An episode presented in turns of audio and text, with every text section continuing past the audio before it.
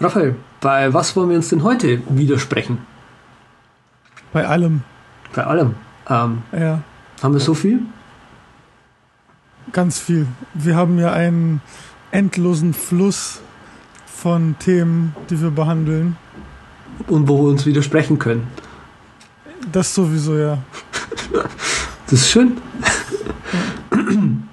Aber wir haben wieder so viel Feedback bekommen. Weißt du immer, irgendwie nach jeder Sendung, wenn wir die raushauen, so, dann sind unsere Inboxen so voll, dass wir eigentlich gar nicht mehr klarkommen.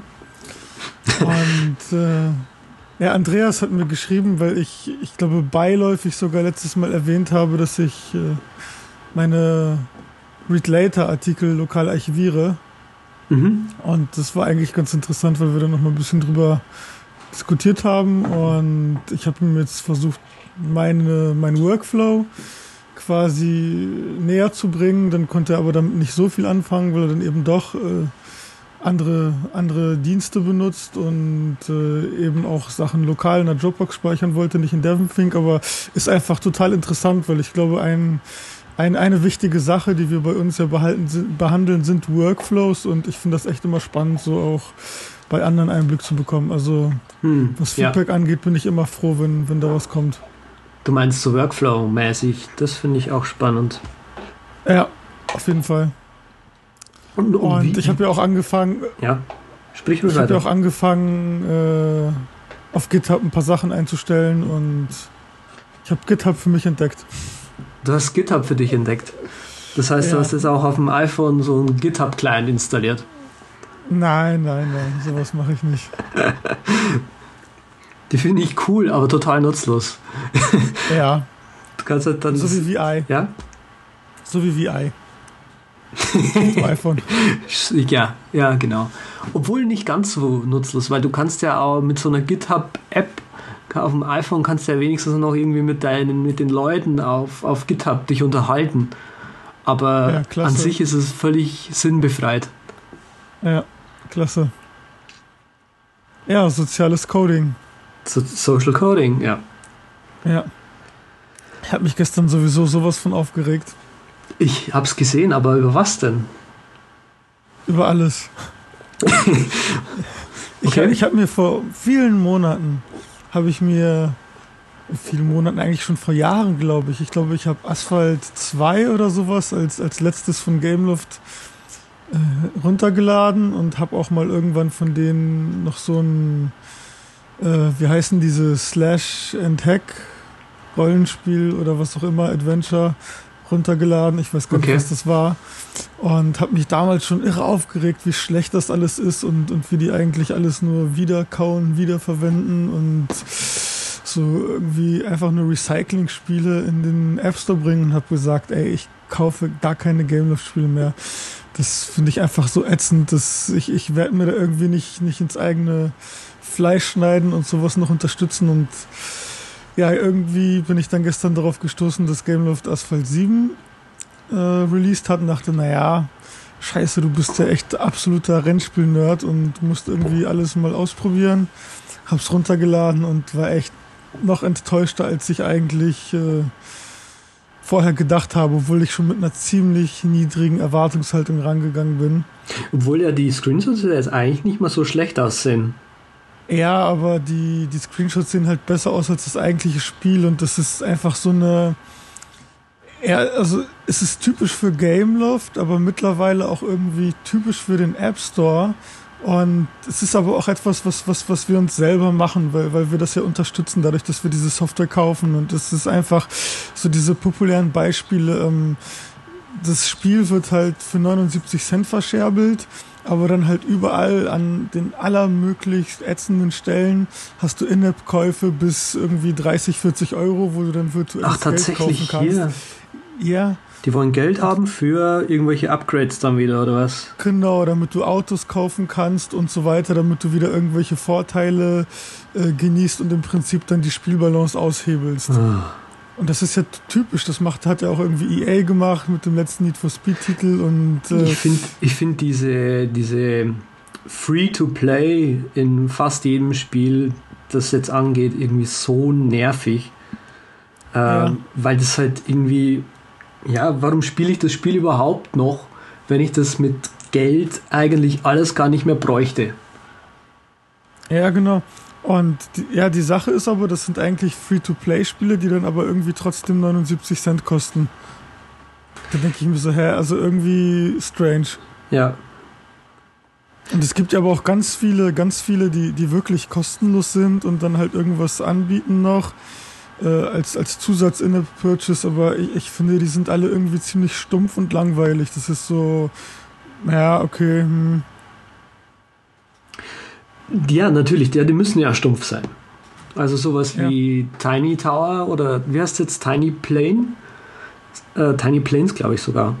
Die müssen ja stumpf sein, aber ähm, ja, also die Leute, ich kann mir schon vorstellen, dass die meisten Leute halt denken, dass sie sich da gut was vorstellen können. Ich meine, dieses Free-to-Play, das, das sieht einfach so aus von außen, so, ja, du machst das kostenlos, alle Leute finden kostenlos ja eh geil und dann laden die das runter und alle finden es toll. Die Downloadzahlen gehen natürlich hoch, weil es ist eh umsonst, kostet nichts. Und ähm, über das Free-to-Play-Modell, da machen ja Singer ganz viel Geld oder haben da ganz viel Geld gemacht, meinetwegen. Und die Leute sehen da irgendwie eine, eine Goldgrube jetzt, eine neue, die gar nicht existiert. Ich habe auch neulich einen Artikel gelesen. Ah, ich habe den Blog vergessen. Das ist 148 Apps oder wie der heißt. Glaube ich. Mhm. Das ist so ein, auch so ein Entwicklerblog eher, ne? Und die haben halt irgendwie einen Artikel gehabt, so äh, nach dem Motto: Hey, übrigens, free to play, wenn ihr ein Spiel macht, ist kein Garant dafür, dass es ein Erfolg wird wo du dir als Leser so denkst, puh, da habe ich jetzt echt einen Artikel dafür gebraucht, um das herauszufinden. ähm, ja, ich weiß nicht. Ich bin, ich bin ja. persönlich ein bisschen angenervt von diesen ganzen Free-to-Play-Sachen, weil, ja, ist nett, aber. Aber für den Arsch am, im Endeffekt, ja. Und das, was mich aber gerade bei, bei dem äh, Gameloft äh, Game jetzt gestört hat, was ich aber auch schon in vorherigen Spielen gesehen habe, ist dann einfach zum Beispiel dieses Übersharen, wo dann irgendwie normalerweise an der Position, wo der Weiter-Button ist, dann mhm. auf einmal der Teile mit deinen Freunden-Button ist und der Weiter-Button dann auf einmal auf der anderen Seite des Bildschirms ist. Ja, naja, das, ist, das ist ja so das andere Nervige, dass heute ja. alle meinen, sie müssen social sein. Nee, das ist einfach nur, die meinen, okay, äh, wir kriegen jetzt Marketing, indem irgendwelche Leute darüber tweeten und deswegen wird das einfach so hinterfotzig und man kann das eigentlich gar nicht anders beschreiben. Ja, das, gemacht. Ist, das ist ja klar, deswegen, deswegen bauen sie ja diese Social-Dinge ein, damit die Leute das scheren, damit irgendeiner sieht, damit irgendeiner das Spiel runterladet, damit die Downloadzahlen hochgehen und damit eventuell einer wieder irgend so ein In-App-Purchase macht.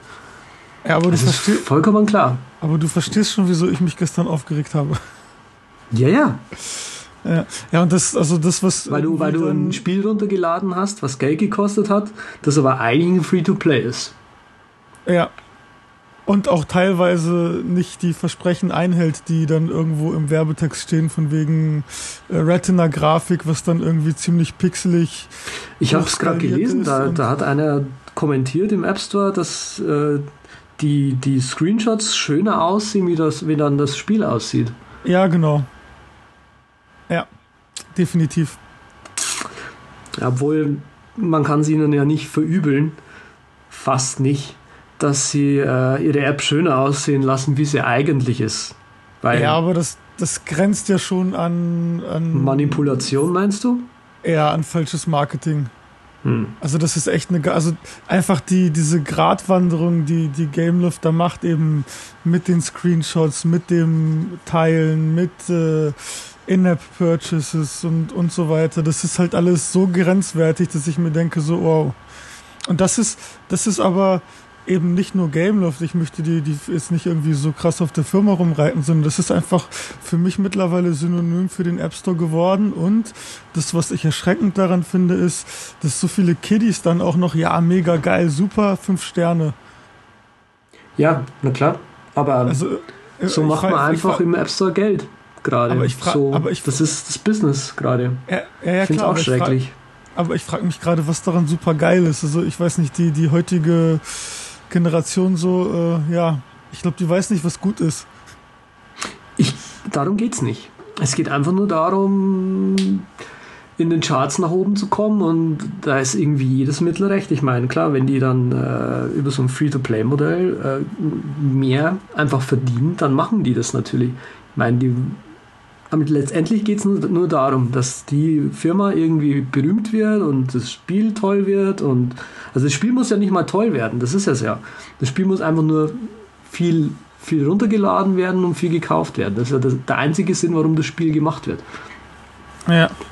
Ja, das stimmt schon. Und, und gerade ist halt dieses mit, mit Social Sharing und Free-to-Play, das ist so dermaßen in und du kriegst es aus den Leuten nicht raus.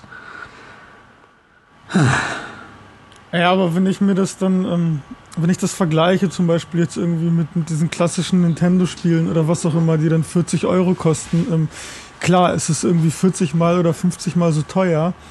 Aber äh, alleine von der Zeit, die du halt im, im, Spiel verbringen kannst, wenn du das jetzt irgendwie als Faktor nimmst, äh, was aber auch nicht unbedingt aussagend ist, aber auch, auch mit der Qualität des Spiels.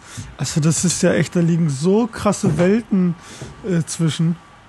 Also ja. das, das mag man gar nicht glauben, aber die Leute irgendwie sind dann, so wie du sagst, denken, wow, geil, kostenlos.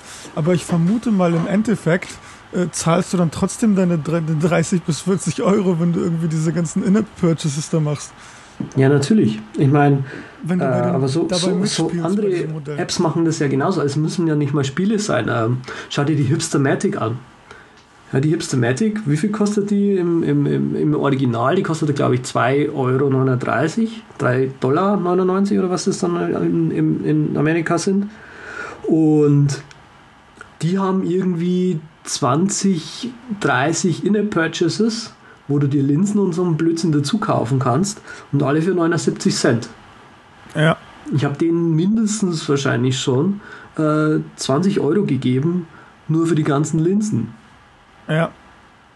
Ja, das ist einfach so dieses, äh, man denkt eigentlich, dass diese Kosten auf einen nicht zukommen. Das ist das, was mich stört. Aber es ist allgemein ein Problem und Bento 4 kam jetzt raus.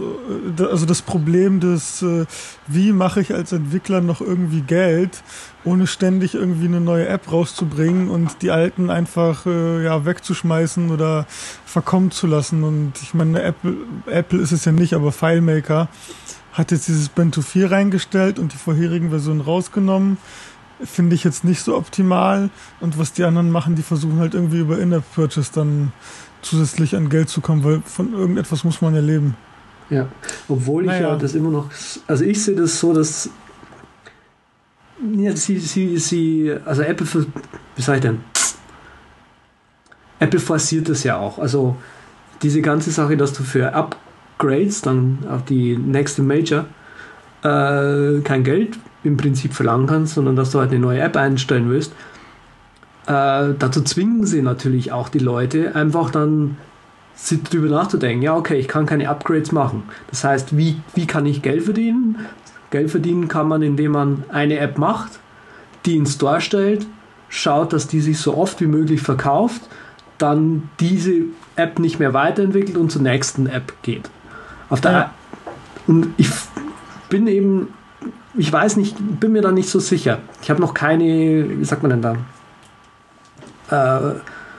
Äh, äh, mein Research hat noch nicht hervorgebracht, dass da Apple, sagen wir, böswillig die Leute tatsächlich dazu zwingt, das so zu machen. Also, dass sie dieses, Seite, das eben forcieren. Ähm, ja, es kommt mir einfach so vor, als ob als ob die einfach selber noch nicht so richtig, also richtig wissen würden, wie und was. Die lassen es einfach laufen, weil es gut läuft. Nee, nee, nee, nee, das meine ich gar nicht. Okay. Ich meine eben, dass sie, dass sie von sich aus, ja, das, dieses System so gemacht haben, damit eben mehr Apps in den Store kommen, weil die Leute, die müssen ja mehr Apps machen, damit sie überhaupt ein bisschen Geld verdienen.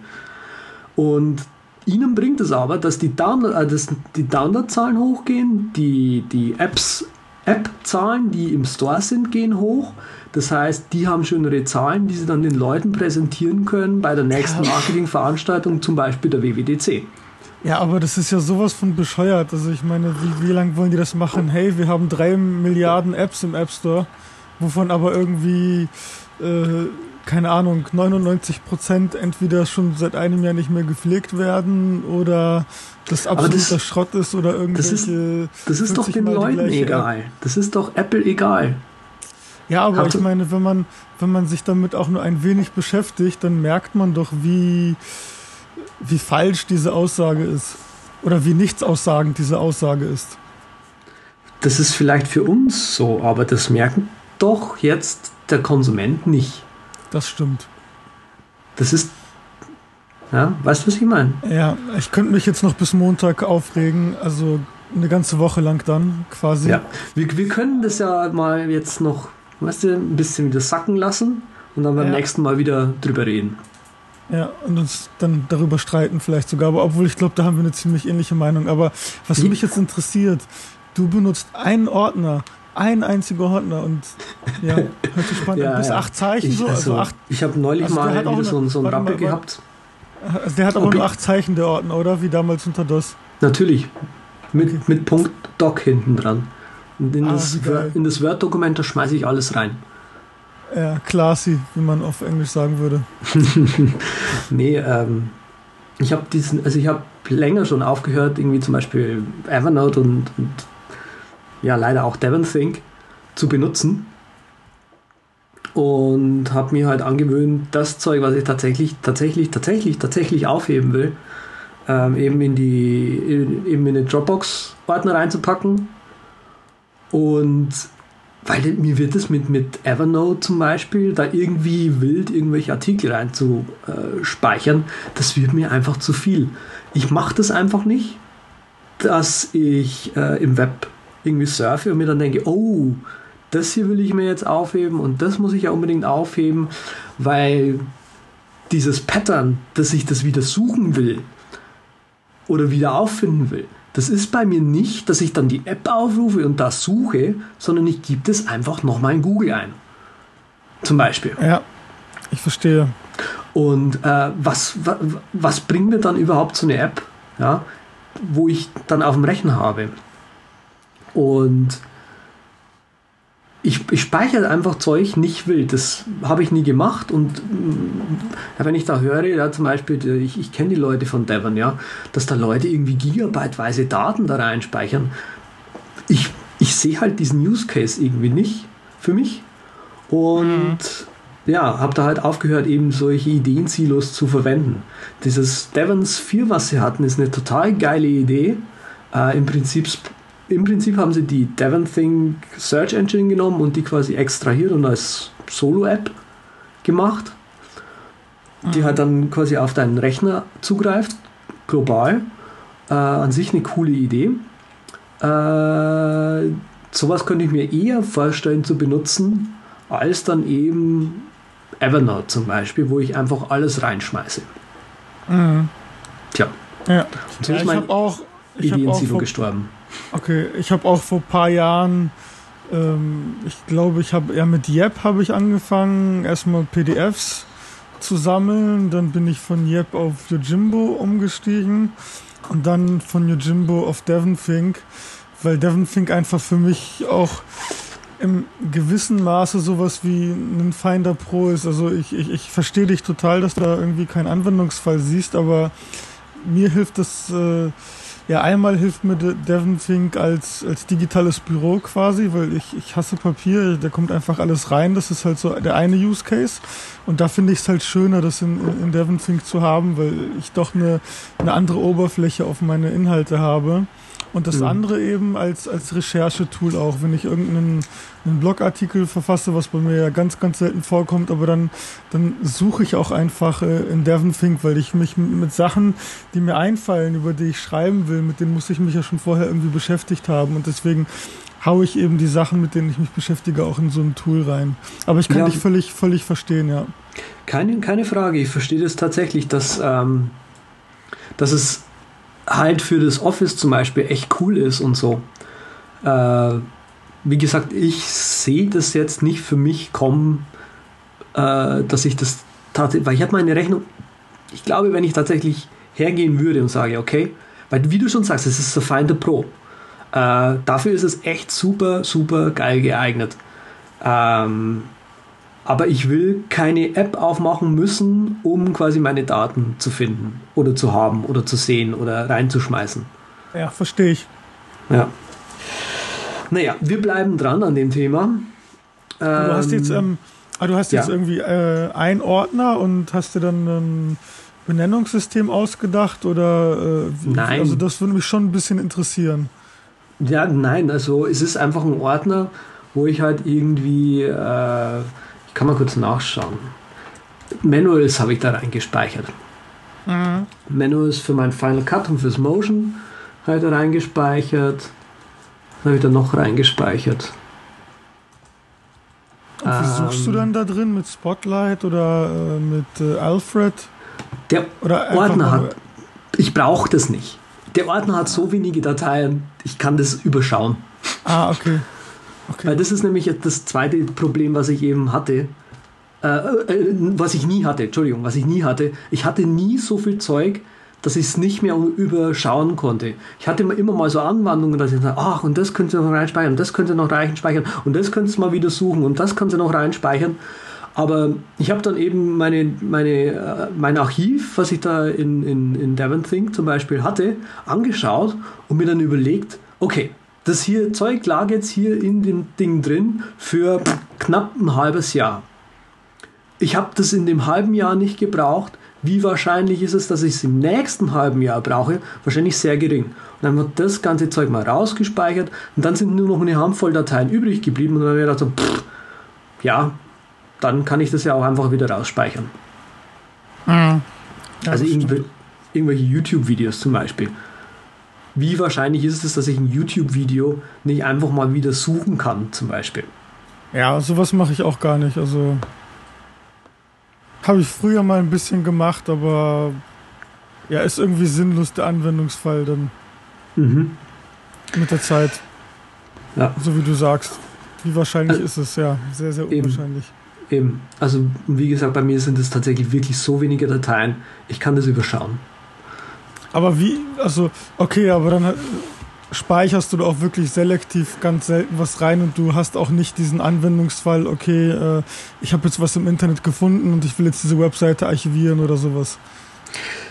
Genau, normalerweise nicht. Manchmal speichere ich, also so Webseiten zum Beispiel, speichere habe ich jetzt entschieden, speichere ich das Webarchive. Das macht einigermaßen ja. Sinn.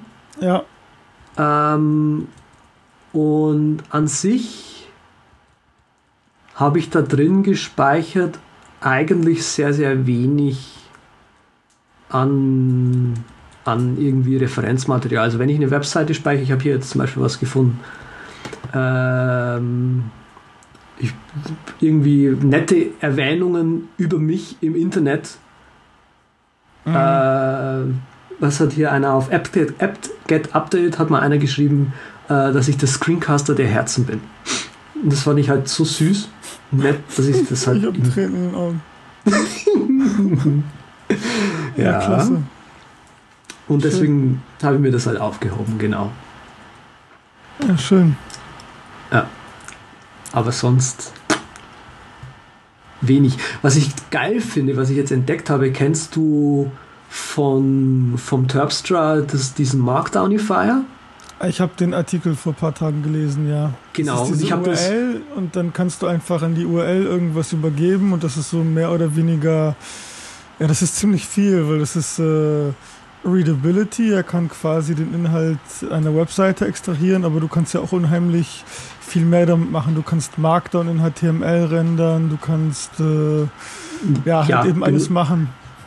Benutze ich alles nicht. Ich habe das eben vor dem Artikel schon entdeckt und du kannst den Bookmarklet speichern. Und ähm, was es im Prinzip macht, äh, du bist auf einer Webseite, drückst das Ding, das Ding macht einmal kurz Readability im Prinzip drüber, also sprich die ganzen Ads weg und nur den Content. Und dann macht es noch quasi aus dem ganzen HTML-Blödsinn einen Markdown und das kannst du dann als Textdatei meinetwegen speichern. Und ich habe zum Beispiel hier einen Artikel gefunden, weil ich auch meine, weil ich Kontexte in OmniFocus nicht verstanden habe, weil ich die nie benutzt habe. Äh, und habe mir da mal einen Artikel rausgesucht und Ähm, den wollte ich, also den, da wollte ich einen Abschnitt einfach mal haben und den habe ich mir dann quasi als Markdown kurz mal selektiert, als Textdatei gespeichert und ausgedruckt. Mhm. Ja, cool. Ich schaue mal, ob ich den noch in die Show Notes packe. Äh. Ach genau, das, was ich meinte, war eigentlich nicht Markdownify, sondern äh, Marky. Marky, oder sprechen wir auch von Marky the Markdownifier? Mark, äh, markdownrules.com. Ich weiß es gerade nicht. Moment. Ich check das nicht. Er verlinkt am Anfang auf markdownrules.com und dann zeigt er aber unten äh, ein Beispiel auf mit Hack Yes Markdown. Ich glaube, das ist ah, typisch. Ah, okay, also typisch, mein. Typisch, ich meine. Typisch ja. äh, Terpstra-Schizophrenie. Ja. Also ich, ich habe tatsächlich was anderes hier gespeichert. Das ist von Aaron SW. Ist egal. Das Ding vom, vom, vom Terpstra macht was ähnliches. Ich glaube, das macht was ähnliches. Plus ein bisschen mehr, ja. Ja. Ja, aber das ist ja. Okay, also ich verstehe jetzt den Unterschied nicht, aber ich muss das auch nicht verstehen. Und ähm, du hast noch irgendwas von, von Input-Kanälen erwähnt. Wo kommt was rein, wo geht was hin? Genau, also weil halt das, das ich glaube, das haben viele Leute das Problem alle wollen wir Social sein und so weiter. Und deswegen haben wir auch alle Twitter, Facebook und was weiß ich noch alles, Google Reader. Und du markierst dir das, was, was du toll findest. Und meinetwegen, was weiß ich, du bist auf dem iPhone unterwegs und willst es dann auf dem Rechner haben. So, das ist ja das größte Problem. Wie kriegst du das vom iPhone auf den Rechner? Du kannst zum Beispiel sagen, okay, Google Reader, wenn ich da was finde, was ich später auf dem Rechner wiedersehen will, markiere ich mir das mit dem Sternchen und wenn ich dann auf meinem Rechner bin, rufe ich den Google Reader auf und rufe dann die ganzen Links auf, die ich mit Sternchen markiert habe. So, das wird ein Problem, wenn du jetzt sagst, okay, ich habe was auf Twitter, ich habe was auf Facebook meinetwegen und jetzt oder auf GitHub meinetwegen auch noch. Dann musst du quasi immer die ganzen Apps, wo du musst quasi wissen, dass du da jetzt noch was hattest, was du ja später nochmal anschauen wolltest äh, und darfst es halt nicht vergessen. Ja. Die Lösung dafür zum Beispiel wäre diese Faves-App vom Holtwig, mit der du dann quasi die, die ganzen Sternchen abrufen kannst, quasi lokal in einem Ding. Ja. Ähm, das Problem ist aber, was das Faves nicht macht, und das verstehe ich nicht, warum er das nicht macht, weil eigentlich will ich ja dann, ich will das ja nicht nur zusammenlaufen lassen können, sondern ich will ja eigentlich dass die kann, äh, genau, dass, dass wenn ich da was als nicht mehr Sternchen dann haben will, dass das dann wieder zurückgeht auf den Kanal, so dass wenn ich dann zufällig mal dann im Twitter wieder drauf gehe, dass das dann nicht mehr dort ist. Ja. Weil so ist es ja doppelt und dreifache Arbeit für mich. Ja, eben. Genau, auf jeden Fall das Ganze, wo kommt was rein, wo geht was hin, äh, wie lese ich was, was, was wie markiere ich mir was für später, damit ich dann später überhaupt noch dran denke und das sehe, halte ich für ein riesengroßes Problem. Ja, es ist auch ein riesengroßes Problem, weil es ist ja nicht nur äh, RSS-Reader, äh, Twitter, Facebook, zig andere Social-Dienste, E-Mail, Telefon, äh, iMessage, SMS, äh, OmniFocus-Inbox, also das sind jetzt irgendwie fünf bis zehn Sachen, die ich gerade aufgezählt habe und das ist ja noch bei weitem nicht alles, was man ja irgendwie, womit man täglich zu tun hat. Ja, yeah, genau. Also ich versuche das, ich persönlich versuche das einigermaßen zu minimieren, diese Input-Kanäle zu reduzieren, aber es geht halt einfach nicht. Weil ja, ich genau. kann einfach, wenn ich eine iMessage kriege, kriege ich eine scheiß iMessage. Ja, das genau, aber. So, ich, ich kann ja nicht die iMessage dann irgendwie wo weiterleiten an meine Unified Inbox. Genau, also du kannst da den, den, den, es gibt ja verschiedene Ansätze. Du kannst zum Beispiel sagen, ja, äh, benutze ich halt Pocket und alles, was ich äh, äh, irgendwie auf Twitter sehe und in Google Reader sehe, was ich dann später irgendwie nochmal sehen will, habe ich dann halt im Pocket erstmal drin. Mach das heißt, du hast, ja. Genau, du hast dann nur noch dieses eine Ding, was du suchen musst. Das ist eine Idee. Die andere Idee wäre zum Beispiel, was weiß ich, ähm, das, du machst alles in, in Omnifocus rein, so wie es halt der David Allen ja eigentlich auch will. Ja, das mache ja. ich auch. Ja, genau, das sind genau, das sind meine zwei Dinge jetzt aktuell auch. Pocket, weil das irgendwie ja, erreichbar ist von allen möglichen Dingen und Favoriten markieren fast gar nicht mehr. Weil ich, ich sehe es einfach nicht, denk da nicht dran, interessiert mich nicht. Du bist jetzt auch von Instapaper zu Pocket geswitcht. Ich habe Instapaper jetzt aufgelöst tatsächlich, ja. Ähm, Pocket zum Lesen finde ich nicht so gut, weil, also auf dem iPad, weil ich viel auch quer lese und du kannst im Pocket, wenn du was liest, kannst du die Textbreite nicht einstellen. Und ah, mir ja, ist einfach der, der Text ein bisschen zu breit. Ja, das stimmt, ja. Aber ansonsten ist okay. Also das ist, hat beim Lesen ein klein bisschen Nachteil noch, aber ich glaube, das hat eine, eine, gute Zukunft vor sich, was auch die, die Lesesachen angeht. Ja, aber das mhm. ist aber schon mal ein Problem, was wir hier ansprechen, weil man sagte eigentlich, okay, ich will reduzieren, aber trotzdem schiebst du es dann in verschiedene äh, Kanäle wieder rein. Aber das ist bei mir halt so in Pocket, kommt halt Sachen rein, die ich später gucken oder lesen will. Aber mhm. was ich mir einfach abgewöhnt habe, ist Pocket einfach als, als Dienst zu missbrauchen, wo ich Sachen reinpacke, bei denen ich noch was anderes machen will als lesen oder, oder, oder eben gucken. Zum Beispiel, wenn ich jetzt äh, irgendwie per Zufall in meinem Feedreader irgendeinen Link habe, den ich gerne bei, bei, bei Pinboard hinzufügen will oder, mhm. oder allgemein im Web darüber stolpere. Ja, also es muss ja, der Reader hat ja meistens irgendwie Pinboard-Unterstützung, aber muss man ja nicht irgendwie im, im Webbrowser auf dem iPad haben oder sowas. Dann packe ich das halt nicht in Pocket rein, weil mir das dann einfach zu viel ist, weil ich dann wieder, wenn ich in Pocket reingehe, entscheiden muss, okay, sag mal, war das jetzt eigentlich was, was, womit du irgendwas anfangen wolltest und das weiterverarbeiten wolltest oder wolltest du das nur lesen? Hm. Und äh, deswegen packe ich solche Sachen dann einfach in OmniFocus rein. Oder wenn ich irgendwie mal was Interessantes lese über, über Objective-C oder sowas oder einfach auf einen Link stolpere, den ich aber auch wirklich weiterverarbeiten will, womit ich irgendwas anfangen will, wo vielleicht noch irgendwie ein GitHub-Beispiel ist oder sowas, dann kommt das halt immer direkt in OmniFocus rein und äh, nicht in Pocket. Weil ich, also es ist, es ist echt schwer, es ist viel komplizierter, als, als es eigentlich aussieht. Also man, ich glaube, dieses Problem, viele Input-Kanäle zu versuchen, einfach in einen oder in ganz wenige zu kanalisieren, das ist schier unmöglich. Genau, genau. Ähm, das ist ja auch, eigentlich ist das ja was, womit die, dieses GTD versucht so ein bisschen zu brechen, ja, dass du eben nicht zweimal nachdenkst oder nicht zweimal irgendwelche Dinge konfrontierst und so. Aber in der Realität äh, kommst du halt, stoppest du halt doch zwei, dreimal über Dinge drüber. Ja, also ich meine, GTD ist jetzt auch schon, ich weiß nicht, zehn Jahre alt oder sowas und das nee, hat ja, doch viel Genau, also geändert. also alle, alle zehn Jahre kommt mal ein neuer, äh, was weiß ich, äh, Zeitmanagement, Taskmanagement, Management, Management, Guru daher. Der wird dann, der ist dann total toll, weil er irgendwie was Neues macht. Und aktuell ist es immer noch der, der, der Ellen. Und der, der Man hätte es werden können, der nächste Guru hat aber gerade versagt, weil er sein Buch nicht fertig kriegt. ja. Ja. Ja, es ist, es ist echt schwer. Also, ich, ich weiß nicht. Also, ich glaube, eine Lösung gibt es nicht. Ich glaube nee. einfach, man muss, man muss einfach, man muss sich einfach bestimmte Regeln setzen und muss da mit Disziplin rangehen.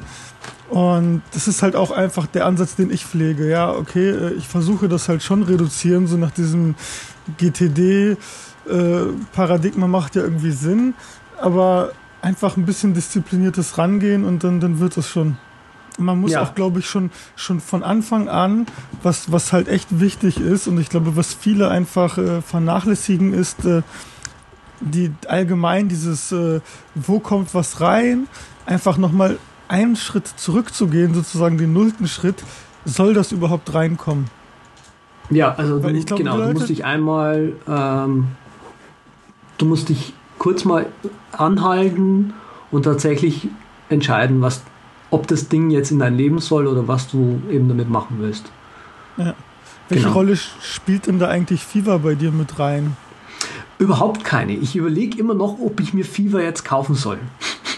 Äh, Weil ich bin total. Ich, ich bin logisch, wie viele Leute bin ich total unzufrieden damit, äh, irgendwas bei Google zu haben, weil du weißt ja, Google, die Datenkrake und so. Ja. Ähm, und den Google Reader hätte ich halt auch gerne weg. Aber Fever, oh, also schade, dass es halt keine Testversion gibt. Du kannst es nicht vorher mal ausprobieren. Hast du nicht mal meine Installation ausprobiert? Also Nee. ich, ich würde ich würde es ganz ehrlich würde ich lassen. Also ich habe ganz ganz lange Fever benutzt. Ich habe ja auch meinen eigenen äh, Fever Client sogar für iOS geschrieben, den ich nie veröffentlicht habe. Und äh, ja, also eigentlich die die Nachteile äh, überwiegen den den Vorteil, dass du eben irgendwie unabhängig von Google bist. Und ich finde es auch halt auch schön, dass man bei Google wirklich in sehr, sehr vielen Apps eine Integration hat, dass du einfach auf deine Feeds, je nachdem, wie du gerade, wie du gerade drauf bist, äh, einen anderen Blick bekommst, sprich irgendwie Puls, Flipboard, äh, Reader, Mr. Reader und was weiß ich nicht, was es da alles gibt. Mhm. Und ja, okay, bei Fever ist jetzt die, die iPhone äh, hinzugekommen, aber also ich, ich kann es echt nicht empfehlen.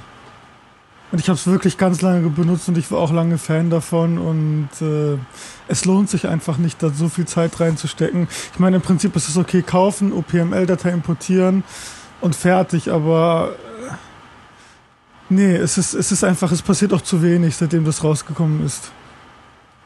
Genau, das, also ich lese vor allem das, das, was mich ein bisschen stört an Fever, ich lese keine negativen Kritiken online, äh, was mich halt so ein bisschen skeptisch macht. Ja, dieses typische Fanboyism, das hat Genau. jetzt irgendwie Sean Inman gemacht und ja, muss ja cool sein. Genau, so, so ungefähr, also die Leute, genau, was du halt so online liest, es sind halt irgendwie so Artikel so, boah, ich habe mir das jetzt gerade gekauft und das ist ja voll geil. So, Ja. ja, ich habe mir das jetzt gekauft und die sind dann halt noch in diesem, ja, ich Also- habe mir das halt gerade gekauft, Ding drin. Genau. Und, ja, hm, Also ein Nett. großes Problem von Fever ist eben, dass du wirklich nur die, die Web-Version hast und die funktioniert suboptimal. Also die funktioniert schlechter, ist- glaube ich, als was meinst die du Google. mit die Webversion? Ja, du hast ja bei Google Reader hast du ja Clients. Du musst ja nicht auf die Webseite gehen. Genau, aber da gibt es doch jetzt auch Clients dafür. Ja, gut, also für Fever auf dem, ich will mal kurz zusammenfassen, auf dem Mac, ähm, entweder im Browser funktioniert suboptimal oder es gibt Chillpill, was aber nichts anderes ist als äh, Fluid oder wie, wie dieser äh, SSG heißt und im Prinzip auch nur die Webseite. Du hast keinen Client auf dem Mac und die Webseite funktioniert halt eben so halb okay, deswegen schon mal schlecht. Ähm, dann Genau. iOS. Äh, auf dem iPad hast du äh, irgend so ein Ding Ashes genommen mit einem Drachen, was halt irgendwann mal, glaube ich, 2010 oder sowas rausgekommen ist. Äh, kaum aktualisiert wurde. Der Typ entwickelt es halt nicht mehr weiter. Äh, die Version ist absolut mega langsam, total buggy, stürzt öfter mal ab, wenn du auf einen Artikel gehst. Absolut nicht zu empfehlen. Ähm, und auf der iPhone-Seite hast du irgendeinen schon etwas älteren Client, der halt aber relativ rudimentär ist, nicht wirklich schön anzugucken ist und jetzt halt eben noch Reader, was vielleicht ein Argument wäre. Also du, du hast nicht wirklich die Clients. Ich würde jetzt mal sagen, bis auf Reader Aber für, fürs iPhone. ich- äh, Genau, ich wollte wollte eben gerade sagen, Reader auf dem iPhone hat eben jetzt Fever, wird dann auf dem iPad kommen, wird dann auf dem Mac kommen. Also das Ja. ist die Reihenfolge, die ich kommen sehe. Ja, aber es, es lohnt sich nicht wirklich. Tja, Weswegen? Also Es- nur, nur um sich. es gibt noch so ein, so ein. Open Source Ding, auch self-hosted. Ähm, Reader, jetzt muss ich mal gerade schauen, wie der heißt. Ich komme da immer ab und zu äh, zufällig drauf. Feed Show heißt das Ding, genau. Ist es self-hosted? Ich weiß es jetzt gar nicht. Aber das ist egal. Ob es jetzt self-hosted ist oder nicht self-hosted, das ist auf jeden Fall so ein äh, Hm. RSS Online Reader. Und der ist halt tatsächlich so klein, dass es weder Apps noch irgendwas anderes gibt. Mhm.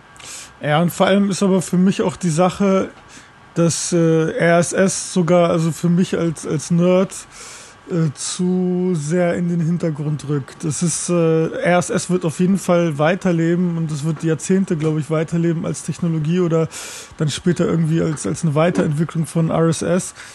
Aber so als dieses aktive Interface, äh, ich abonniere Feeds, und gehe dann in einen Feedreader, um mir das dann anzugucken. Das, das stirbt für mich zu langsam, so langsam auch irgendwie aus.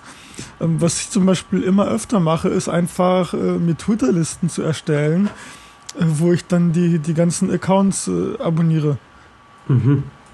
Und da ist dann wieder das gleiche Problem. Okay, Twitter ist ja irgendwie wie Google mehr oder weniger Datenschutz, Privatsphäre und sowas. Und ich sehe das mittlerweile alles nicht so eng. Also es ist, ich habe da irgendwie so eine so eine US-amerikanische Einstellung zu entwickelt. Privatsphäre mhm. äh, kann ich nicht. Nee, so ja. schlimm ist es nicht, aber aber es ist einfach. Äh, also man muss das echt immer abwägen. Ich meine, okay, äh, Google weiß, welche News ich lese, äh, welche Feeds ich abonniert habe, ja schön für die. Mhm. Ich meine, wenn die irgendeinen Scheiß machen, dann, dann ist Google ganz schnell weg vom Fenster. Ja, es ist einfach so, und das, das wissen die selber auch. Klar, einerseits haben die das, es ist gefährlich, aber andererseits können die sich nicht leisten.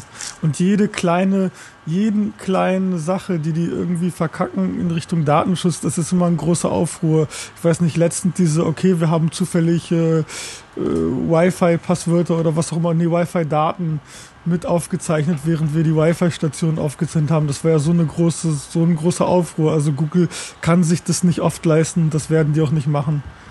Hm. Ja, trotzdem muss man aufpassen. Äh, Wer verkackt ja. denn eigentlich noch, um jetzt mal auf ein anderes Thema zu kommen? Ich merke schon, wir kommen hier jetzt nicht weiter. Ja, die, die, die, die Apple Design Awards. Ja. Was war da so schlecht? Oder war es gut? Wie fandest du die EDAs dieses Jahr? Äh, ja, zu viele Spiele. Zu viele Spiele, ne? Zu Fand viele Spiele, ja. Und äh, das Interessante war, es haben, ich weiß nicht wie viele Spiele, aber eins war, glaube ich, eine Xbox-Portierung von letztem Jahr.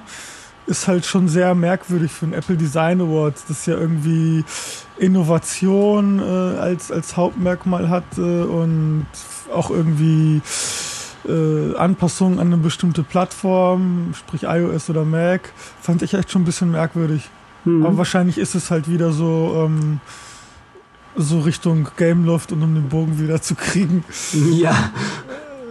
Was ich ja, schön fand, war National Geographic. Das war, ist echt eine geile App. Also, die ist, glaube ich, auch kostenlos. Da gibt es dann In-App-Purchases für, für verschiedene Nationalparks, aber so als, äh, als Design-Enthusiast äh, hat man da doch schon einige schöne Sachen zu entdecken. Also ist auf jeden Fall lohnenswert, mal reinzugucken, wenn man auf tolles Design steht.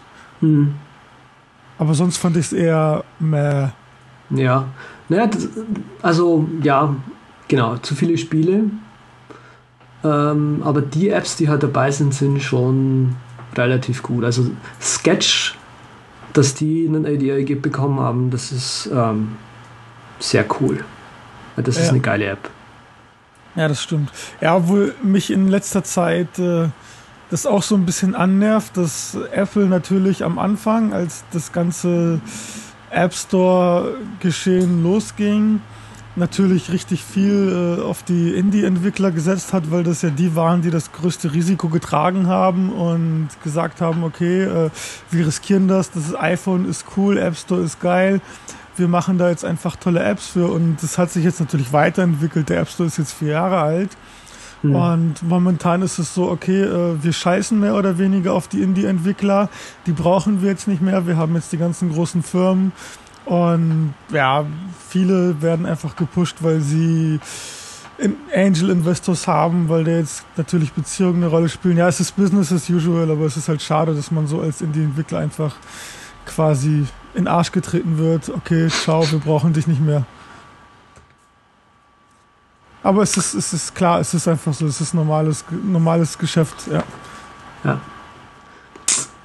Und das Tja. merken wir, also ich meine, ich meine, das Dings äh, ist ja auch, äh, sind das nicht Ex-Microsoft-Mitarbeiter, die das gemacht haben? Ich meine, das, das ist eine coole App. Paper meinst Fall. du? Ja. Ja. Genau. Ja. Was, was, was? Du bist also, nicht so begeistert. Äh, ja, wie soll man als Indie-Entwickler begeistert sein? Also es ist natürlich schon irgendwo äh, auf, auf, auf emotionaler Ebene klar, aber man muss da, glaube ich, ganz klar äh, Gefühle von, von Geschäft trennen und das mache ich auch. Also so persönlich bin ich nicht begeistert, aber so aus, aus Business-Sicht nehme ich das locker, ist klar. Hm. Hätte ich wahrscheinlich auch nicht anders gemacht, wenn ich ein, äh, ein Geschäftsmann wäre. Er ist ja. doch so. Ja, nee, nee, stimmt schon. Also Spiele entwickeln für nächstes Jahr. Ja, und unbedingt äh, ähm, Freemium. Free-to-Play meinst du? Hm. Free-to-Play, ja, ja. Nee, aber was hältst du sonst von der WWDC? Also was, was ich toll fand, ist, dass ja, ich glaube sogar am Dienstag schon die Videos online gestellt wurden, nach vier oder fünf Tagen. Also das alles Ja, die Vide Videos waren dieses Jahr wieder relativ schnell. Ja. Ist richtig schnell. Ich glaube, die waren letztes Mal nach vier, vier Wochen oder sowas und dieses Mal nach vier, fünf Tagen. Also das alles aufzunehmen, zu bearbeiten, online zu stellen, das ist ja Wahnsinn in, so einer kurzen Zeit. Muss ich echt sagen, Respekt. Ja, ne, ich vermute mal, die haben da einfach für jede Session mal irgendwie ein, einen Editor arbeiten lassen.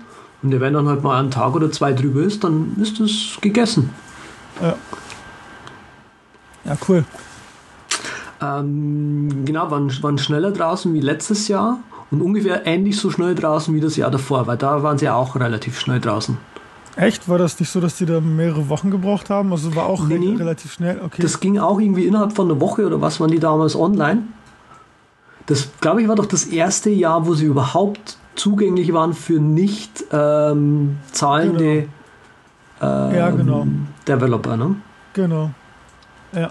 Ja, weil sonst war das ja irgendwie, ich weiß nicht, was das kostet hat, irgendwas zwischen 500 und 1000 Dollar und das war meistens auch erst zwei, drei Monate nach äh, der WWDC dann zu mhm. kaufen, während äh, das ja jetzt echt schnell geht, ja.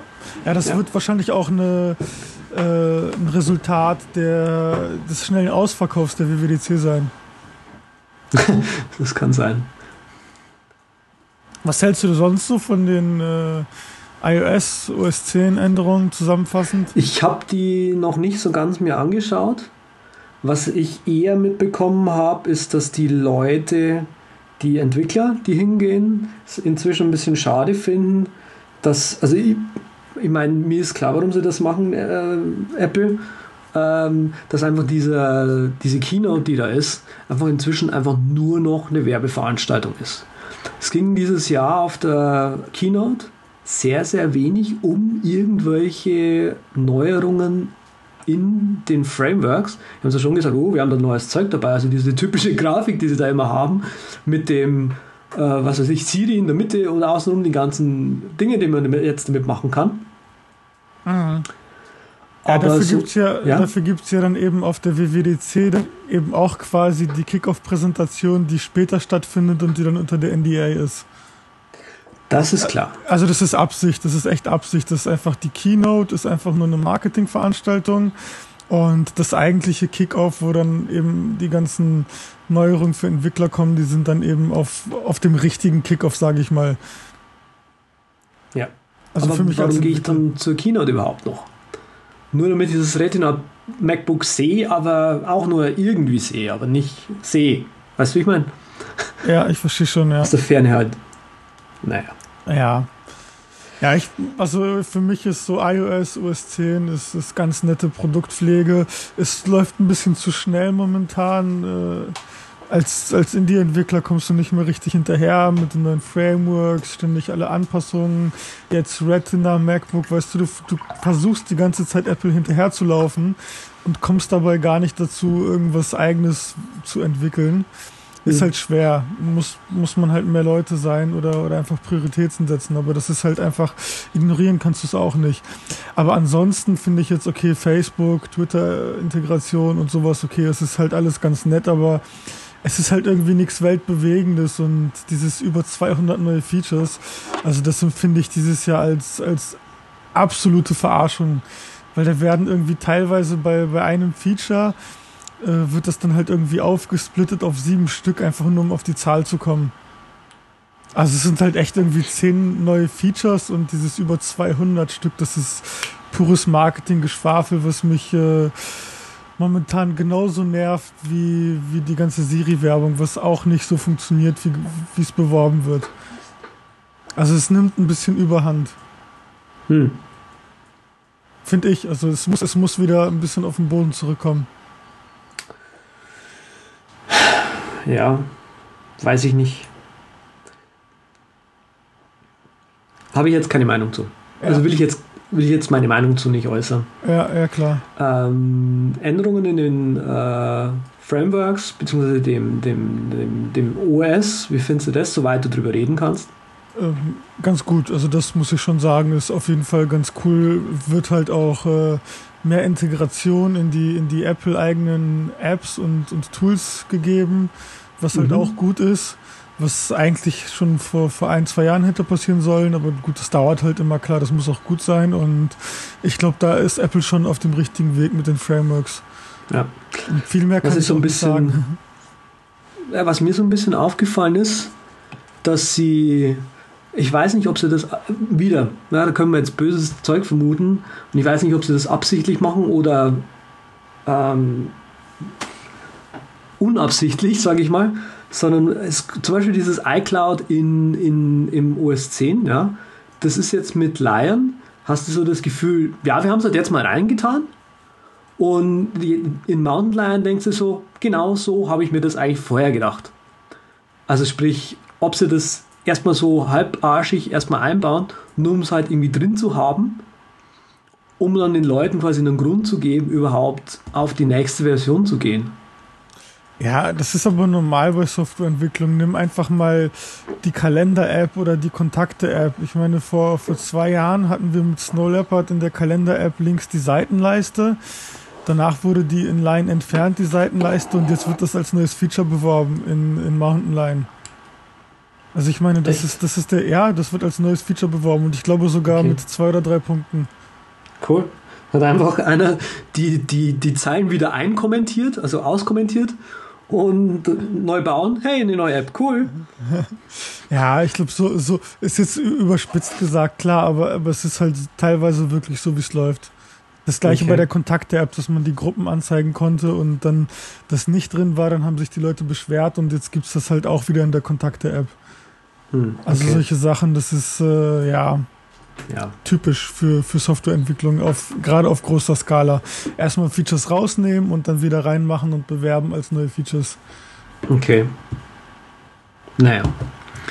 Muss man, ähm. glaube ich, nicht viel ähm. zu sagen. Äh, ich glaube, Thema abgehakt. Wir kommen wieder zu unserem Kernpunkt äh, Workflows und zu unserem Streitgespräch Text Expander 4. Ähm, ich habe gesagt, Autokorrektur braucht man nicht, ist ja schon im US integriert. Du hast gesagt, was? Du findest die Autokorrektur in Text Expander scheiße. Ich nehme mit dir keine einzige Folge Susumi mehr auf.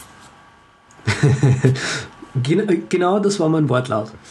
Also, wenn ihr, wenn ihr das jetzt so hört, genau so habe ich das gesagt. Ja, aber der Ton Nicht. war noch so ein bisschen krasser, oder? So, äh. ja, aber ich nee, finde, also was war Text ja? Expander 4? Ich, du warst übrigens der Erste, über den ich das mitgekriegt habe. Also großer Respekt. Auf jeden Fall äh, Andreas Blog abonnieren. Er ist der Schnellste. nee, jetzt ohne Witz. Und du warst locker 24 Stunden schneller als die äh, Smile-eigene Mail. Also Wahnsinn. Richtig ich habe ja auch die Pressemitteilung ja, ja. eher bekommen. Also, ja, Gene hat mir die, die Pressemitteilung quasi am Tag davor abends geschickt. Ja, so ungefähr, oh, ich habe ganz vergessen, dir das jetzt auch noch zu schicken. Tut mir leid und so. Und ich hänge dir mal die Pressemitteilung noch mit an. Und ich habe dann gelesen, weil ich zum Beispiel, also wir haben ja die, die, die Autocorrect Correct Gru oh Gott, jetzt hätte ich fast Deutsch und Englisch ver, vermischt. Autokorrekturgruppen für Deutsch und Französisch, die haben ja wir gemacht. Also nicht du und ich, sondern ich mit Smile. Mit äh, ähm, Nadine, Pimp My Mac und, und N. Galay. Twitter. Genau, die ja. Nadine und der Nikolas. Ja. Ähm, und genau, sie haben mir das dann eben geschickt und ich dann so, okay, jetzt habe ich die Pressemitteilung und ja, jetzt kommt es auch schon raus. Ich habe dann halt irgendwie gesehen, okay, mein, mein Textexpander will, dass ich mir das jetzt kaufe. Und dann, pff, dann muss ich mal kurz einen Blog-Eintrag schreiben.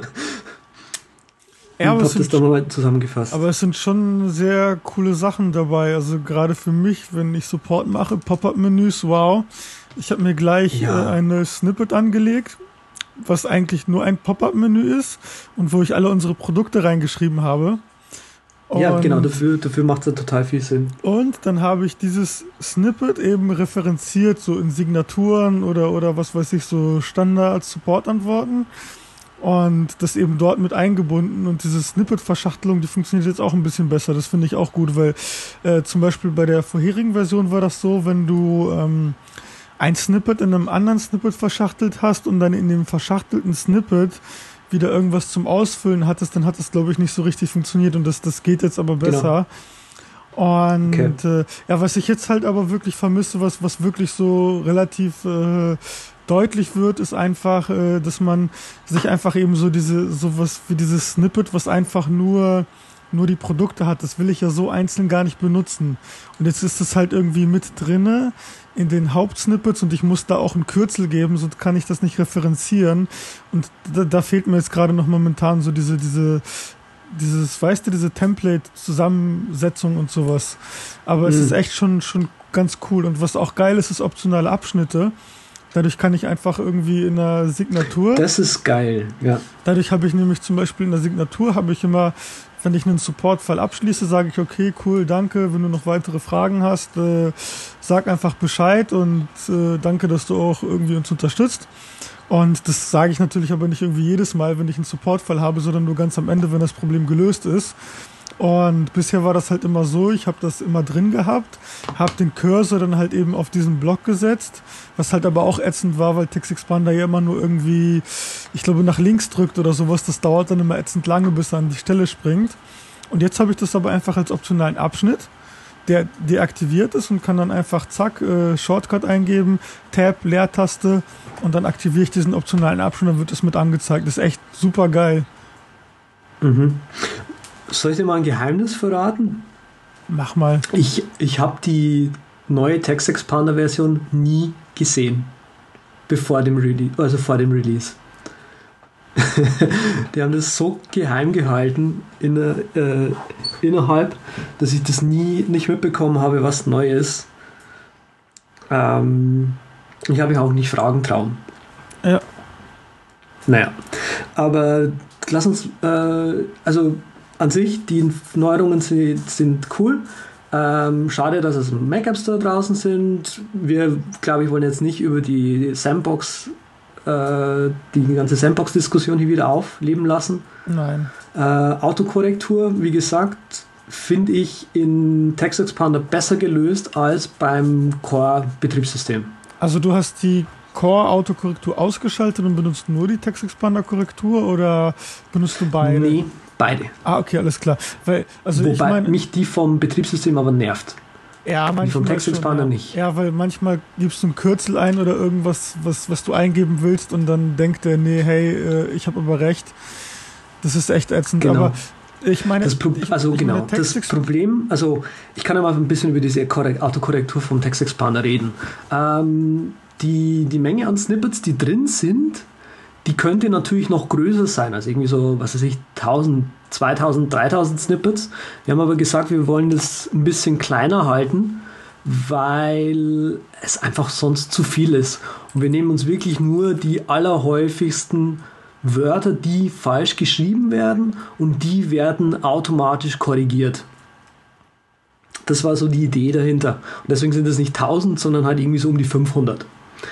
Ähm, und die Idee hinter den Autokorrektoren, und da unterscheidet sich das dann eben vom Betriebssystem, ist, dass es von ähm, dass es ausgewählte Worte sind und nicht nur Worte, die du also das, das Betriebssystem versucht ja so ein bisschen rauszukriegen, was du mit dem Wort, was du da falsch geschrieben hast, eigentlich meinst.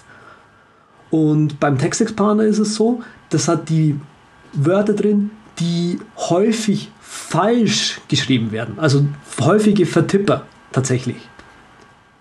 Verstehst du, was ich meine? Ich verstehe, was du meinst, ja. Und deswegen ist eben die Autokorrekturfunktion vom Textexpander besser. Ja, zum Beispiel sowas wie, wie herzlich willkommen. Wenn man willkommen groß schreibt, ist es halt so, dass willkommen klein geschrieben werden sollte. Und sowas macht das dann tatsächlich in, in Textexpander. Genau, richtig. Äh, das ist das eine. Und auch das andere, was das Text-Expander jetzt hat, äh, was nur die Deutschen haben, das haben wir bei der französischen nicht gemacht, ähm, ist äh, eine alte, neue Rechtschreibung-Gruppe noch zusätzlich mit dazu. Na, wir haben in Deutschland ja Rechtschreibung und so gehabt, wer es nicht mitbekommen hat.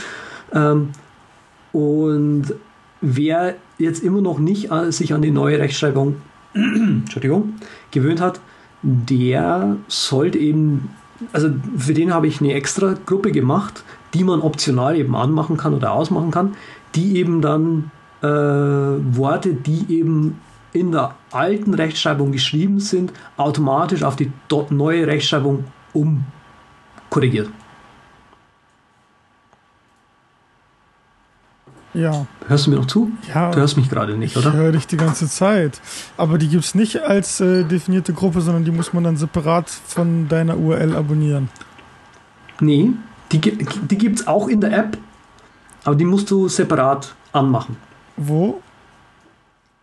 Ähm, weiß ich nicht. Das sollte eigentlich weil, zu sehen sein. Ist es nicht? Ich habe als äh, Predefined Groups ähm, Autocorrect Snippets, Autocorrect Deutsch, Autocorrect Français und Titbits Autocorrect Dictionary. Und in irgendeiner anderen Gruppe steht nichts von wegen alte neue Rechtschreibung? Nein. Schade. Okay. Äh, dann kommt die hoffentlich noch. Okay.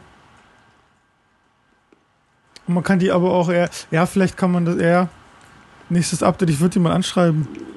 Oder ist es, ja, ist es zusammen? Das wusste ich jetzt nicht. Ich habe jetzt tatsächlich den Textexpander gestern mir nicht gekauft, weil es kam ja früh raus. Und dann habe ich gedacht, hm, wenn ich jetzt das kaufe, dann ist mein Office-Tag erstmal gegessen. Und gestern Abend habe ich es dann vergessen. Ja, ich habe es auch erst heute Morgen vor der Dings, vor der Folge gekauft. Und gleich wieder rumgenördet mit Snippets erstellen, ne? Schon klar. Ja, ja. Auf jeden Fall.